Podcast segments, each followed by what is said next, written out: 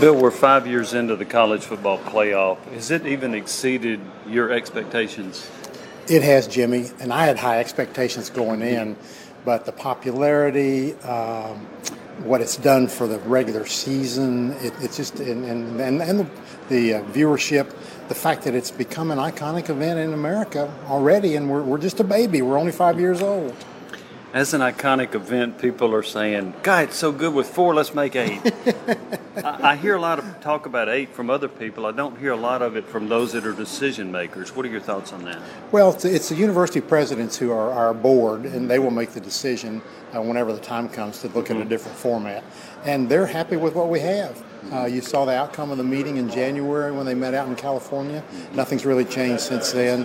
Uh, I think there'll always be conversation about a format just like there is in any sport. We are just watching the NCAA golf on t- on a little replay of NCAA golf on TV. Very controversial format. That, that goes with the territory. When you have a popular event, uh, people people think there's a better way. There's so much conversation about the college football playoff, particularly late in the year this team has to win or how's this team doing and so forth. Is that part of the genius of the college football playoff to have that kind of talk about it? Yeah, it's added to the sort of the magic of the regular season, and particularly in, in November, uh, when every game does count, and we like that a lot. This year, if I'm not mistaken, the semifinals are played around December 29th or so, and then the championship game is, is two weeks later. That's the biggest gap that we have seen. Do you think that gap has any impact on ratings or the interest of the game? It is the biggest gap we've had. It's 16 days. 16. And, and the gap came about because of moving away from New Year's Eve mm-hmm. when we moved earlier. Um, I think coaches will like it. I think it'll give their kids a chance to recover you know, and the nicks and bruises can, can recover mm-hmm. between the semifinals. Uh, there'll be a lot of bowl games on TV between the semifinals and the championship game. Uh, I don't think that's uh, a good thing or a bad thing. Uh, it kind of, kind of, sort of is just what it is. Do you think the move away from having the semifinals on New Year's Eve was a good move? I think it was. You know, we tried to do a special thing on New Year's Eve and looked at it and decided, no, you know, we thought we were doing the right thing, but it really didn't work and moving back to Saturday, college football day, uh, has, has been a good thing for us already and will continue to be. Strength of schedule is certainly a component of what the selection committee looks at in determining the four teams. Have you seen a change in scheduling patterns with some of the teams that feel like they're capable of being in the playoff? Well, I know this, Jimmy. If you want to be in the college football playoff, you need to play somebody. Uh, that's been proven by the, by the committee's decisions. And I, I love the fact that we're seeing all these great intersectional games being scheduled out to 2020, 30, and beyond. Uh, I don't know that that was scheduling was done so much for the playoff as for other reasons, like maybe teams just wanting to upgrade their home schedules. I, I don't know about that. But there's no question, if you want to be in the playoff, you need to play somebody. Have you heard many people on the committee discuss hey, these conferences are playing nine game conference uh, schedules, the SEC is playing eight? Have you heard much uh, conversation about that, or do they just look and say, it doesn't matter whether you're playing eight conference games, what's your totality of your schedule? That's what we're interested in. They what look, They look at the totality. I mean, they know who plays eight games and who plays 9 mm-hmm. in the mm-hmm. conference, but they look at all 13 games together, as they should.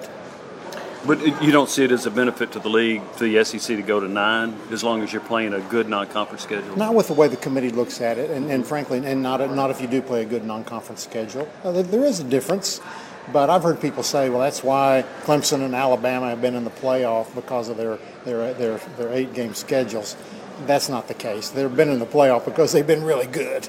well, yeah, look at the NFL draft. That'll support that a little bit. Yeah. Uh, in terms of uh, this, it was a 12-year contract. Was that correct? That was signed. Yeah, 12 years. So, in terms of any change in the number of teams in a playoff, are you certain it would go to 12, or is there still a potential discussion? Uh, I'm, I'm, sorry, you certainly stay at four. Is there the potential for it to go to eight at some point along the way during the 12 years? Well, to make a change in the contract, all the parties uh, to the contract would have to agree. So every conference and, and, with its presidents, again, making the decision, would all have to agree. And I just don't see the momentum for changing. I think there'll always be conversation about it, which is healthy, but I don't see the momentum for making a change. Would the TV partners also have to be on board? Uh, someone, yeah, someone would have to, to buy the rights to mm-hmm. any new games that were part right. of it. Um, and, and that, that would be a factor. There's a lot of factors when th- talking about the format, just like there were when we started the playoff. uh, factors like conflicts with final exams, uh, where to play the games, uh, new games. Uh, there's a lot to it. What lot to it? What would it do to the regular season? Um, again, the presidents, as they said in January, they're very happy with what we have. And how many years out have you selected where the national championship game will be? We- This we've selected them out uh, through through ten years, so we have two more years to select, and um, that'll be done in a couple of years, I would think. And of course, the first ten games, uh, each of the first ten games was played in a different city. Uh, we like that. What do you like that? Well, just to move the move college football championship around. Uh, there were year there, there was a long time when it was Pasadena, uh, Phoenix, New Orleans, and Miami, and just to be able to move it around, take it to Santa Clara, take it to Indianapolis, like we are in a couple of years. Uh, it's it's been a good thing for the sport. It, it was healthy for the sport to be in Santa Clara.